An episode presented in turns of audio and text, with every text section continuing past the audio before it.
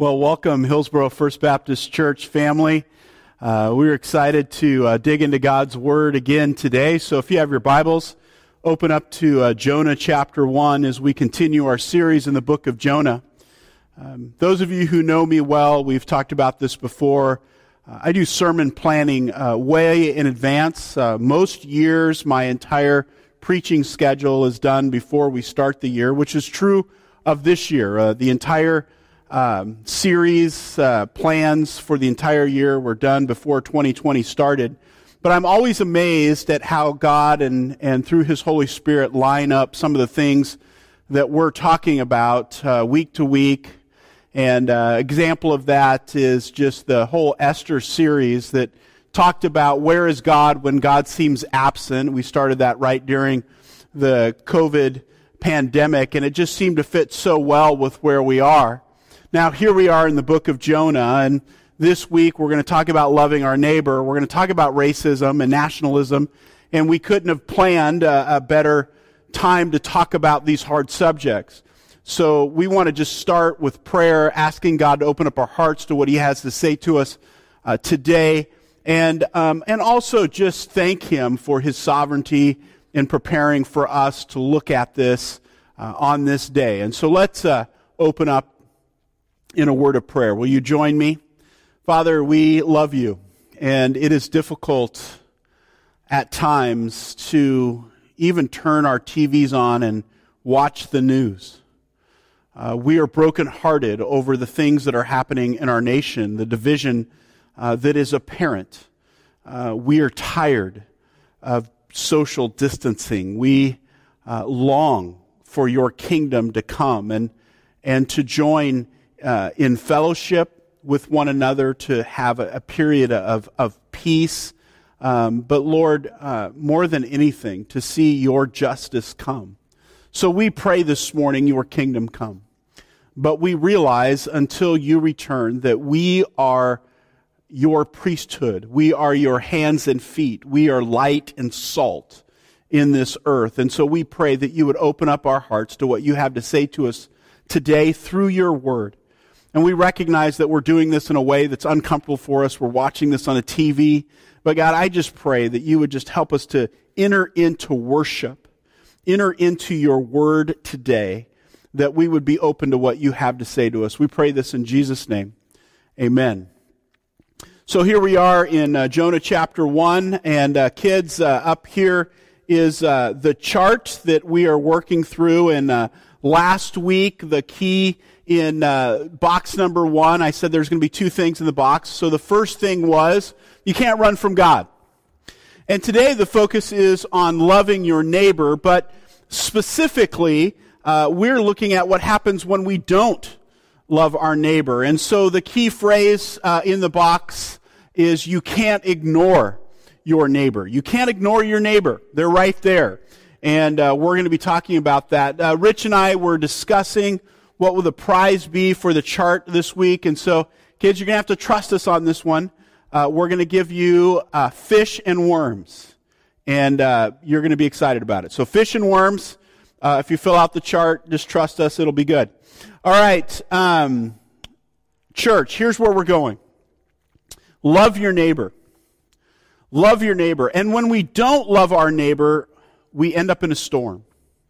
And when we don't love our neighbor, we might find that the roles are reversed.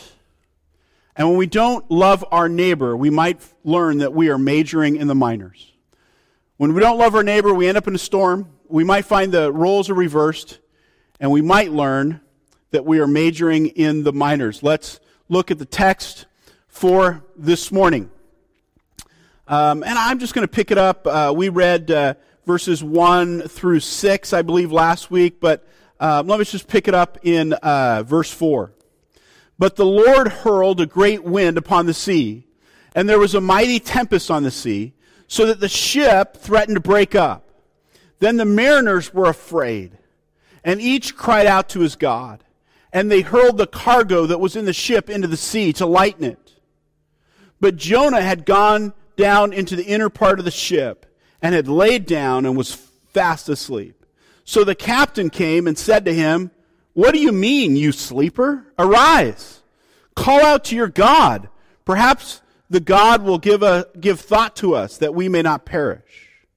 And they said to one another, Come, let us cast lots, that we may know on whose account this evil has come upon us. So they cast lots, and the lots fell on Jonah. Then they said to, said to him, Tell us on whose account this evil has come upon us. What is your occupation? Where do you come from? What is your country? And what people are you? And he said to them, I am a Hebrew, and I fear the Lord God of heaven, who made the sea and dry land.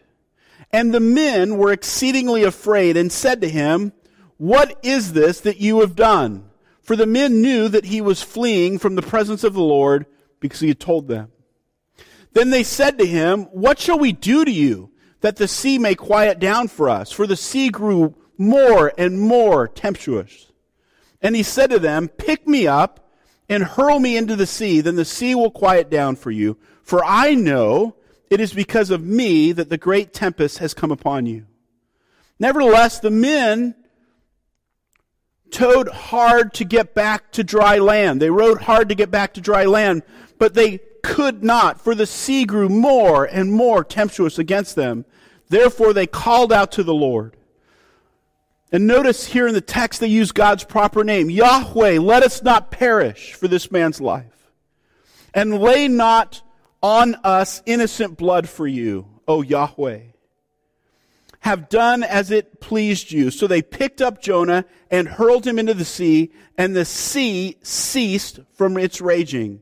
Then the men feared the Lord exceedingly, and they offered sacrifices to Yahweh and made vows.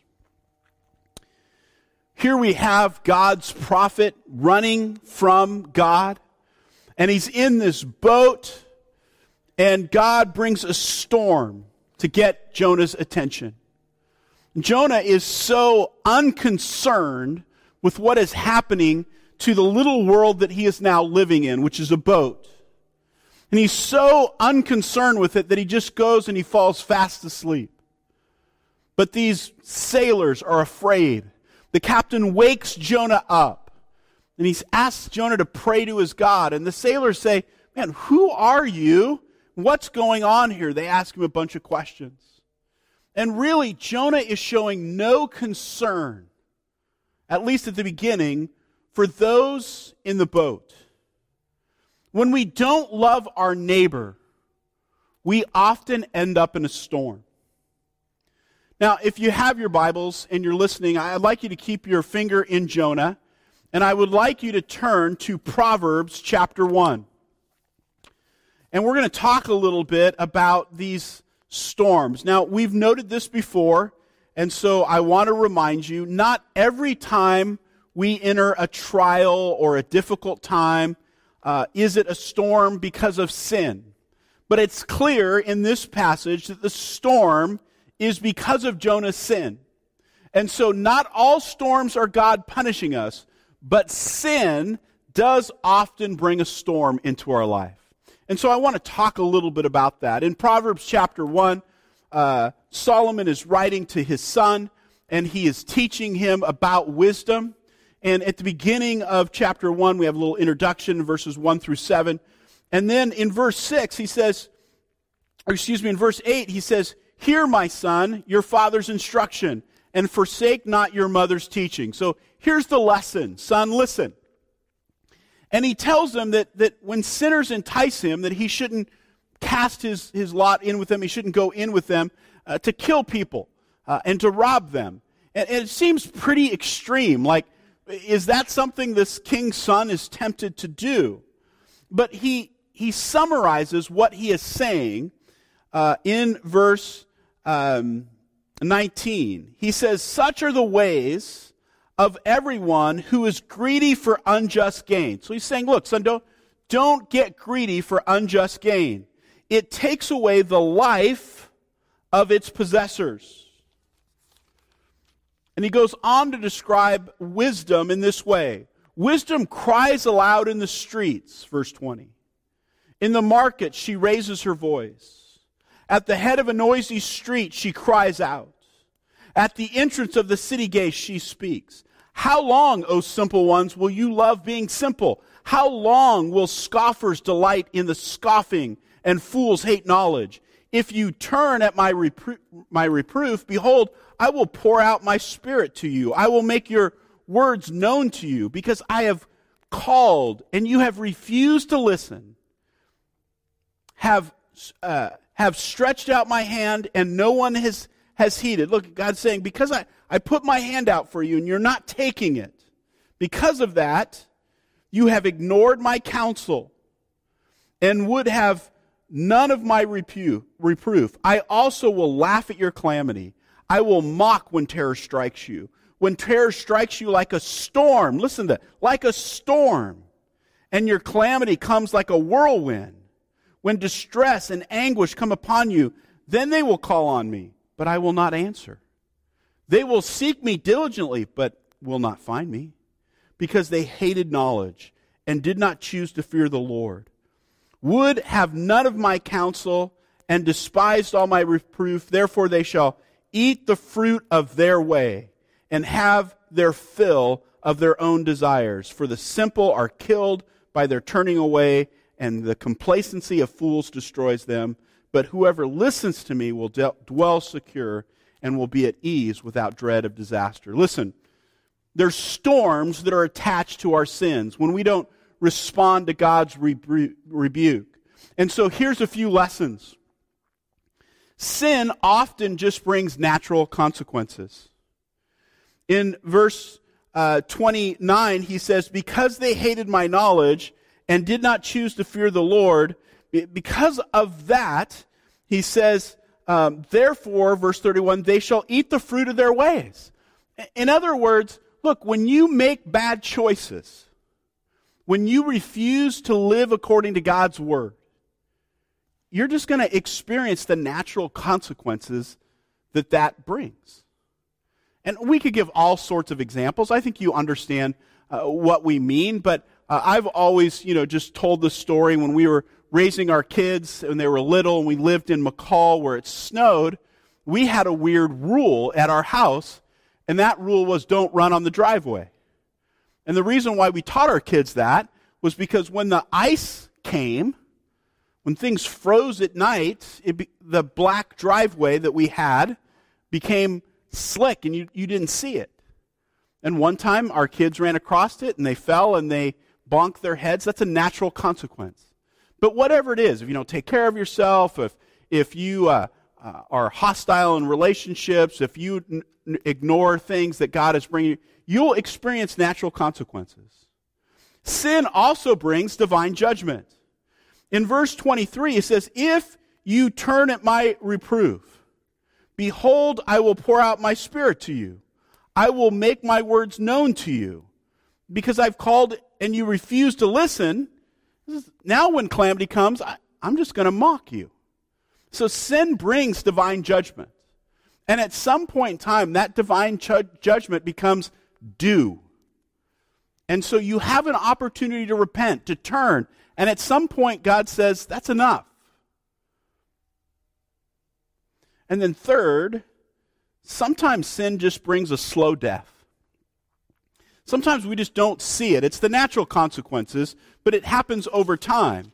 And so he said at the beginning of this, he says in uh, verse 19, where I started, such are the ways of everyone who is greedy for unjust gain and it takes away the life of the possessor. It's not an instant thing, it's that going after unjust gain that eventually just slowly kills you off. When we ignore our neighbor, storms come. We have storms that are attached to sin, and we also have storms that are attached to sinners. And what do I what do I mean by that? Look, look at uh, go back to Jonah, and, and there's just a few things in there that you you just kind of read over, but you have to kind of think about them a little bit. In verse five, it says, "Then the mariners were afraid and cried out to his God, and they hurled the cargo that was in the ship into the sea to lighten it." Now, there's a few things there. these guys were sailors. These guys are on the water most of their life. And, you know, sailors kind of have a reputation. And I'm sorry for you Navy men and Coast Guard guys, Rich, but sailors kind of have a, a reputation, don't they? Being pretty hard guys, often being foul mouthed. And, you know, there's, there's some truth to that, not all, but there's something about being on a ship with a bunch of men over a long period of time. Janine had a, a, a, grandfather that was a fisherman, and some of the stories he would tell were absolutely just uh, shocking to me. You know, there's justice on the sea that, you know, there's no cameras out there, and there's only a small group of guys, and things happen out there. One time, uh, Janine's grandfather cut himself pretty bad. And, uh, you know, there's no uh, urgent care out there, and so he took a rag out of the engine room and tied it around his arm. And when he got off the boat, that rag was now a part of that cut. He ended up getting gangrene from that, uh, that decision. I mean, these guys were hard men, and here they are in a storm. They've faced storms before, but they knew there was something different about this storm, and they were afraid. When we hear that the sailors were afraid, what we are supposed to understand is this was a major storm. And so this storm that is happening because of Jonah's sin affected other people emotionally. Do you understand that when we sin, when we act contrary to God's word, it impacts other people emotionally? Don't think about it?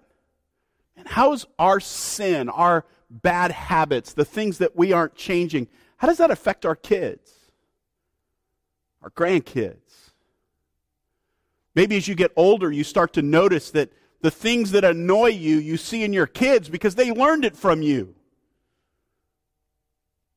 This storm that they are going through because of Jonah's sin affects them spiritually.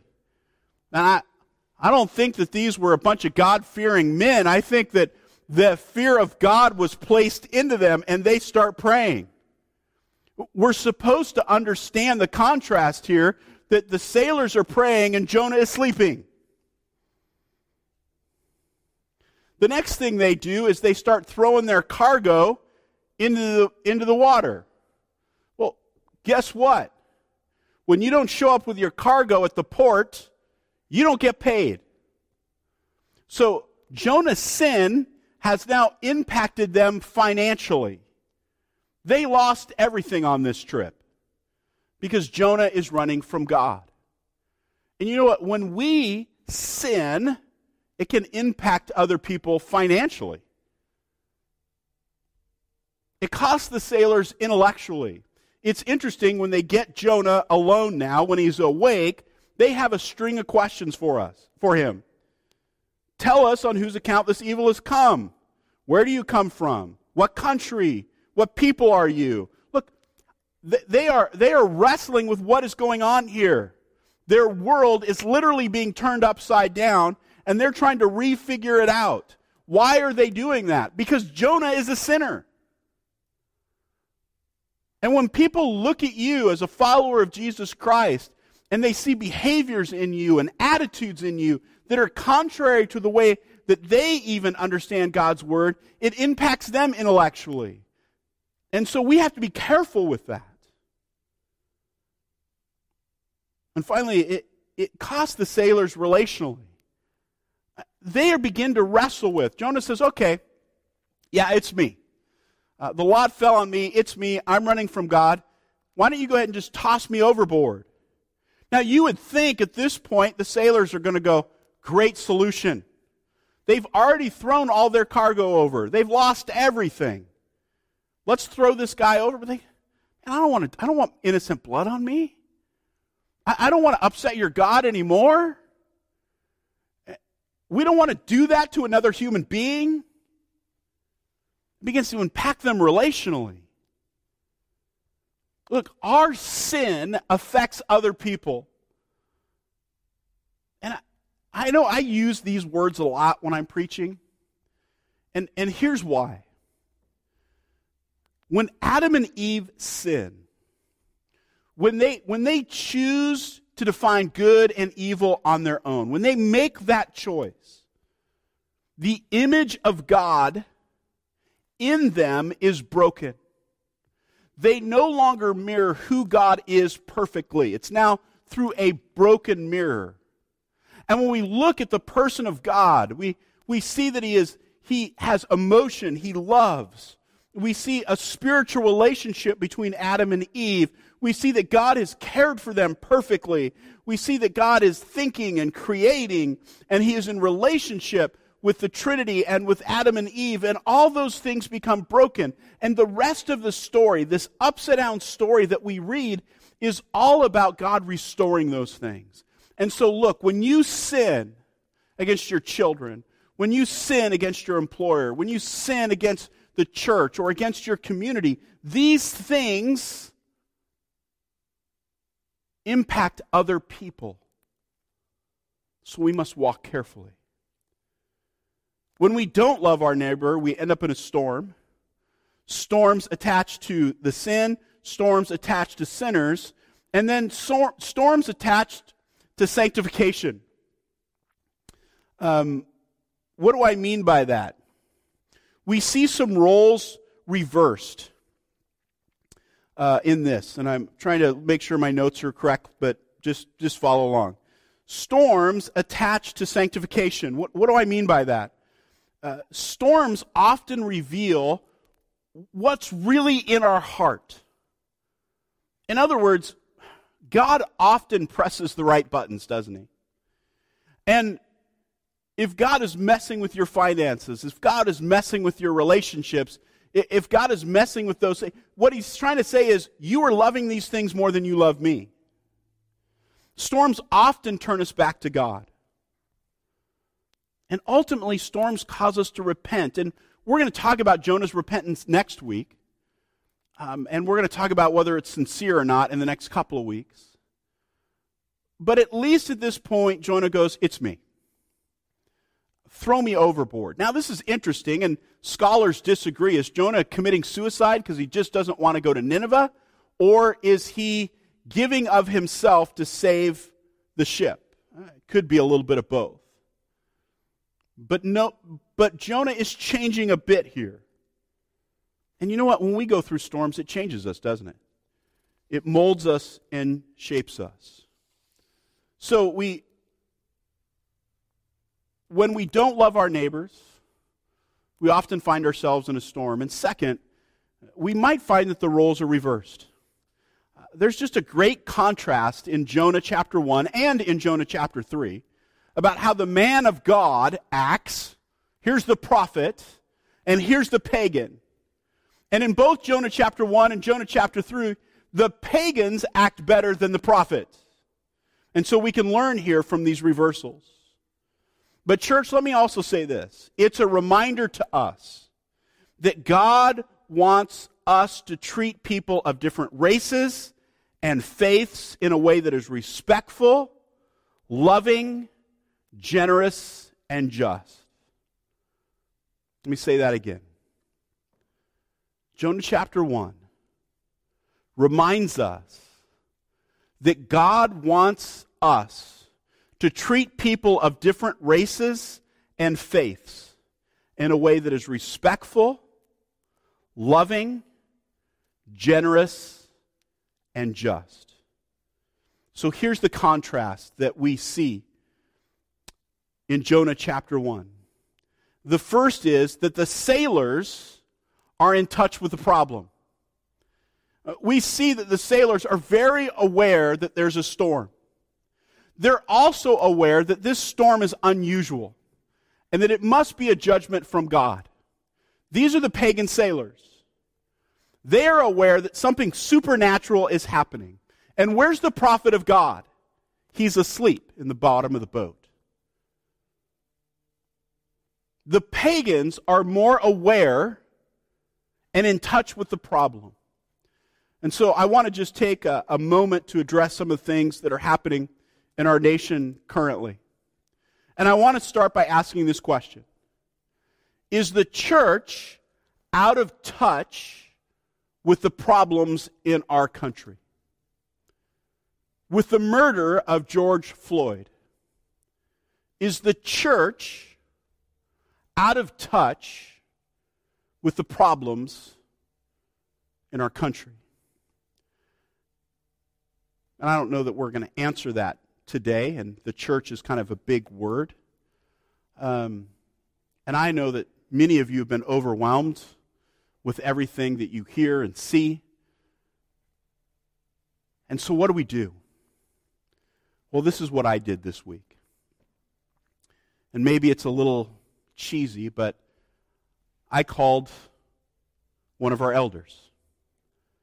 I called Rick Jones because he's an African American man that I know. And I asked Rick a few questions. And the first question I asked him was just this How you doing?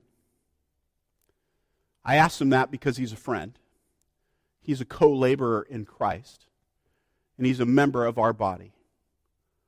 And I just said, Rick, how you doing? And he acknowledged that it had been a rough week. No surprise there. I said, Rick, you're one of the elders here. What do you feel that your pastor should be saying to our congregation during this time? And I acknowledged that uh, some of the things that I had been doing and reading and how I was doing in that, Rick asked me that question back. And I said, I, I got to tell you, Rick, right before this uh, conversation, we were on the phone Call our, our black friends and ask them to explain this to you. So, so I, first of all, I said, I apologize. And he said, No, I, I'm happy for the call. It shows you care. And so we talked about what should we be saying to our church, and this is what two of your elders came up with. First of all, acknowledge that there's a problem. Can we just acknowledge that there's still a race problem in the United States? Just because you don't feel it, just because you don't experience it, does not mean that it does not exist. And whether you want to say it's just perceived, it doesn't matter if it's perceived, it's still a problem. Because there is a large group of people that are experiencing it and perceiving it as an issue. So, can we as a church just acknowledge that there is a problem? The second thing, Rick said, Dave, can you just remind people of our mission and vision? And our mission is we strive to be a multi generational church that is reaching out to individuals and families in our community. There's some assumptions in there. Multi generational. You know what? I, I can just tell you from my limited Facebook and social media experience this week that generations don't see the problem the same way. And if we're going to be a multi generational church, we need to listen to the other generation. And all I see is each generation just kind of throwing their stuff out and no one's really listening. And I know some of my kids have been involved in that with people of the older generation. And if we're really passing the baton, we might need to start listening to them. And Rick pointed out if we're really going to be multi generational in our community, we also need to be multi ethnic. And Hillsboro is growing in, in that area. Some of you grew up and, and this was maybe predominantly, you know, white or whatever, but with Intel and Nike, this area is, is growing multi ethnically, and we need to think multi ethnically. And then our vision is to love God and what? Love people. That's what we're called to do love people. So ask yourself has your responses been loving? And then Rick took a moment to remind me of their story in coming to Hillsboro First Baptist Church. I said, Rick, I, I said, here's the thing. We're reading all this stuff and, and, and we just want something to do. What, what do we do? What can we do and Rick said, You know what? Lorraine and I were so well received by Hillsboro First Baptist Church. And uh, he said, Dave, I hope that others, people of color, will be received the same way that we were received. And then he challenged me. He said, Dave, if we didn't present ourselves as well as we did, and let's, we, I, we had a little joking here, and I said, You mean, Rick, if you didn't show, show up dressed better than the pastor? Uh, right? I mean, c- come on. I mean, this, we know Rick dresses nicer than me, right? I mean, he looks better, he talks better. And so here he is, and he presented well. He said, Dave, if somebody of color didn't present themselves as well, would they be received the same way? And I said, you know, actually, you know, not to justify uh, or, you know, our church, but I said, let me tell you a, a story about another African American man that came to our church. Some of you remember Fletcher. He had gotten into trouble and he showed up and we loved on him. We helped him with benevolence. Uh, I mean, I drove him to work a few times. Some of the guys went and got him some clothes for work. And, and uh, Fletcher was a part of our church for a period of time, and he went back to drinking and drugs, and he got in trouble, and he was gone.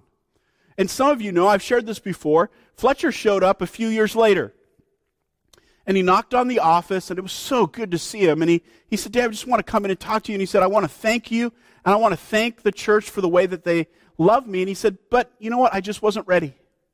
And he said, I, I, got in trouble again, and he ended up at the rescue mission in Portland, and he went through the port program, and then he, he began sweeping sidewalks, and then he became part of the program staff. And now, Fletcher, I believe, lives, uh, works in Tualatin, and he works with uh, drug and rehab. He helps people out of prison and getting them clean and sober. And sometimes he shows up, and he brings his clients over uh, for help from our benevolent fund. And so I said, Rick, we did, we did love him well. And so here's the challenge Church, you do a great job. Praise. Thank you. Pat yourself on the back. But that's our home turf. Let's love the same way outside the church as we do inside the church. Let's make sure we're doing that. And the final thing, just in discussing this, is that it's okay to be uncomfortable. And uh, man, I just I'm uncomfortable with this, and it's good to be uncomfortable because I don't want to be okay with it. And so I have a quote here from uh, an article I read at the Gospel Coalition. It was uh, written uh, by a man of color, uh, Philip Holmes, Vice President uh, for Institutional Communication at Reformed Theological Seminary. And he said this I don't grieve as one without hope. My hope is built on nothing less than Jesus' blood and righteousness. I am, however, uncomfortable. My model is Jesus in the Garden of Gethsemane where he was both distressed and hopeful. We all should be uncomfortable about the injustice in our country. For many Christians, facing the reality that America still has a race problem is uncomfortable. Until we are able to listen to the cries of black advocates, sympathize with black mothers, and express righteous anger over dead black bodies, we might remain uncomfortable excuse me, we might remain comfortable if we're uh, unwilling to go there.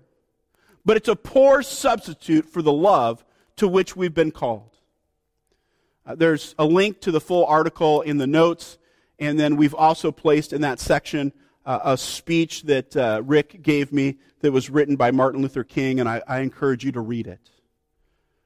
The sailors are more in touch with the problem than Jonah is. Church, we need to educate ourselves. We need to listen. We need to lament. We need to be uncomfortable for the things that are happening in our community. Second, the sailors are seeking the common good.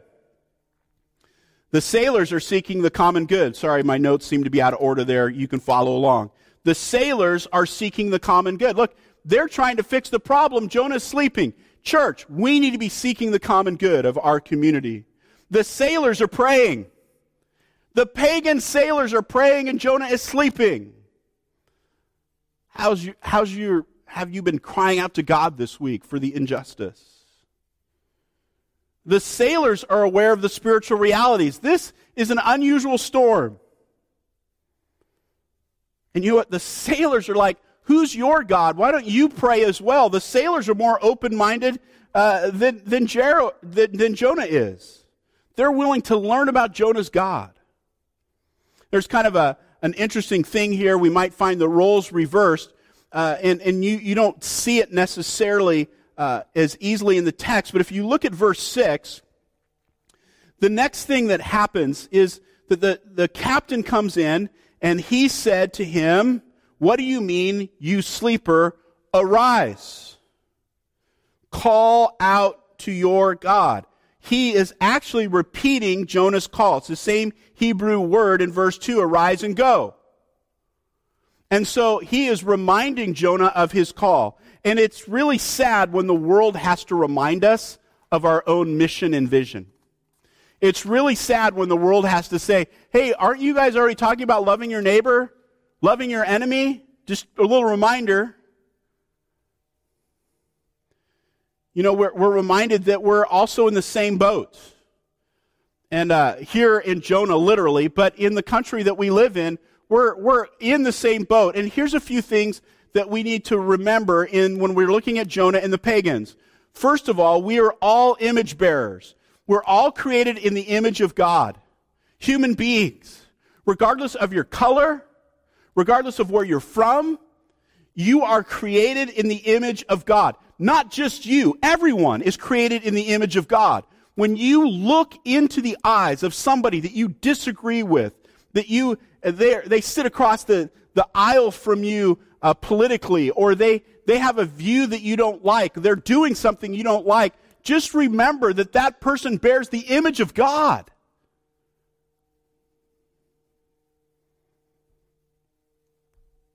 We're all impacted by the community we live in. We're all impacted by the community we live in. Jonah's maybe sleeping, but he's still impacted by the storm. Keller wrote this If crime plagues a community, or poor health, or water shortage, or loss of jobs, if an economy and social order is broken, we are all in the same boat. Look, our downtown has been impacted by COVID 19. The, the restaurants that you haven't gone to, those servers. I'm going to just tell you a personal story. I have, I have kids that are in the service industry, they are back to work now. And so my daughter was laid off, and she got um, unemployment. And then the help came for those that were unemployed by COVID. And actually, my daughter was making more on unemployment than she was working. And then her place of employment got one of those special loans. And they said, so now you need to come back to work. And if you don't come back to work, then you can no longer receive unemployment. So she's stepped back into work. And at first, because they had the loan money, they gave her a full time salary now for doing some stuff that was still not frontline serving. But then they said, now, now we're back to work. And so now uh, you've got to come back to shifts, selling coffee. Doesn't seem like essential to me, but it is to some people, right? Some of you are going, oh, it is essential. And so she's serving coffee one day a week for eight hours. She went from full time to getting paid more money to be getting paid a full time salary to now working eight hours a week. Why do I say that? That is true of a lot of people in the service industry in our society. You might want to tip a little bit more. You might, might be a little kinder to that server. You might realize that people are struggling financially, and we're all in the same boat.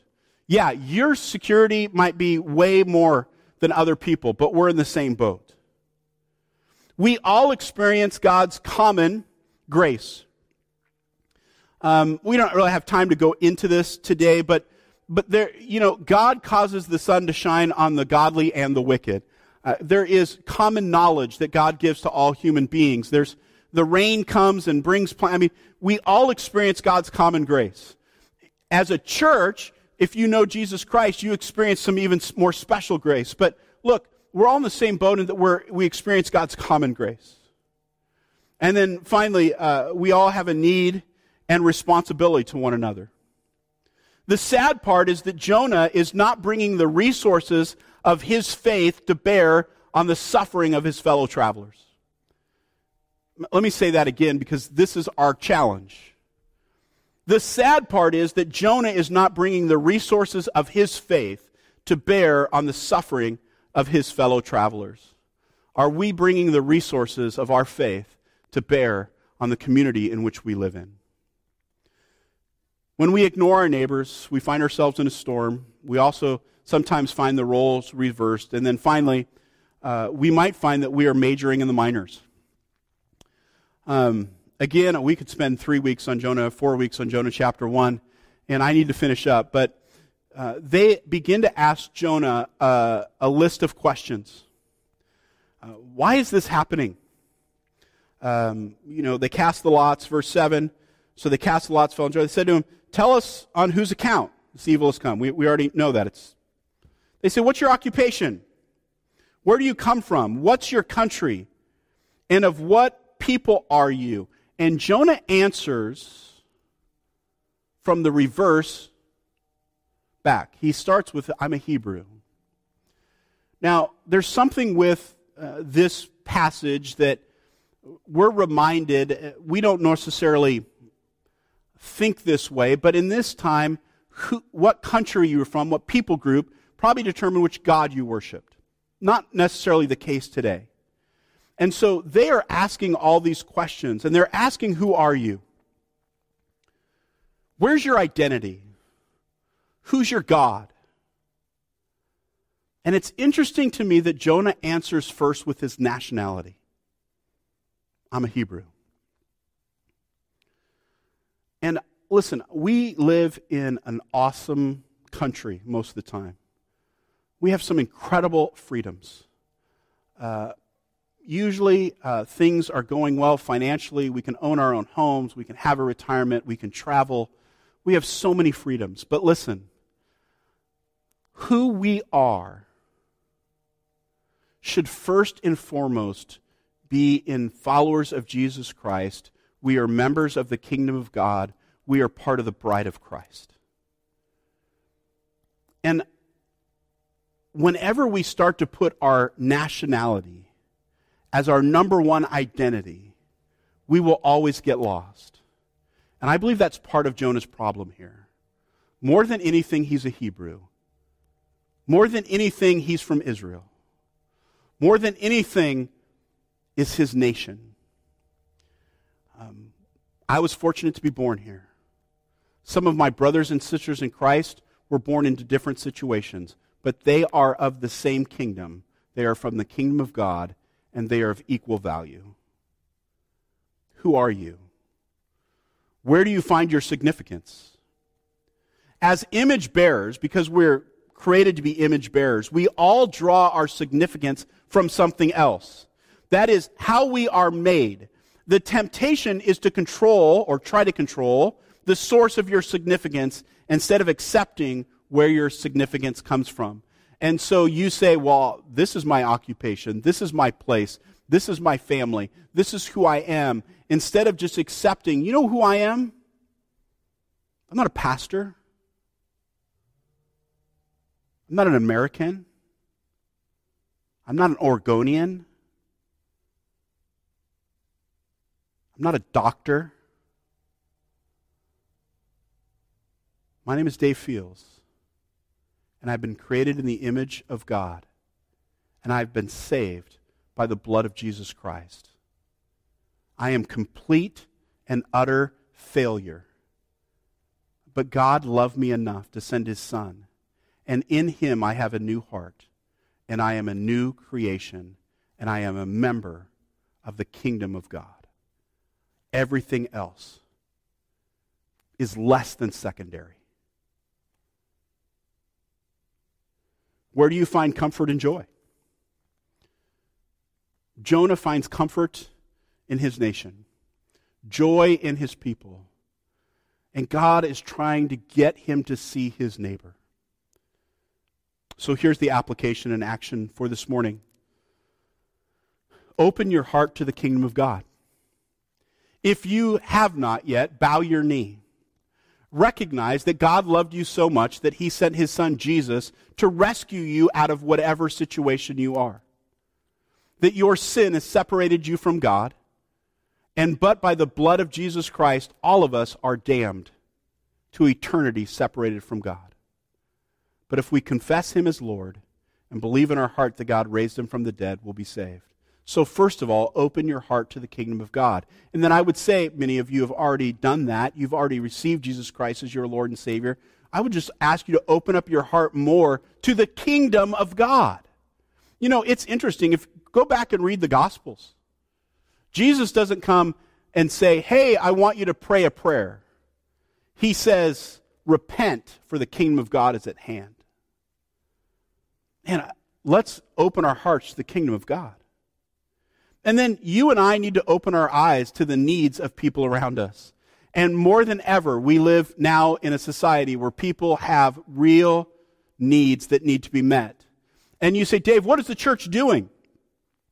Look, what we are doing is turning the mirror back on you and saying, who is in your area of influence? Who do you know that is hurting? And let's take the resources of the church to help those whom you are in relationship with.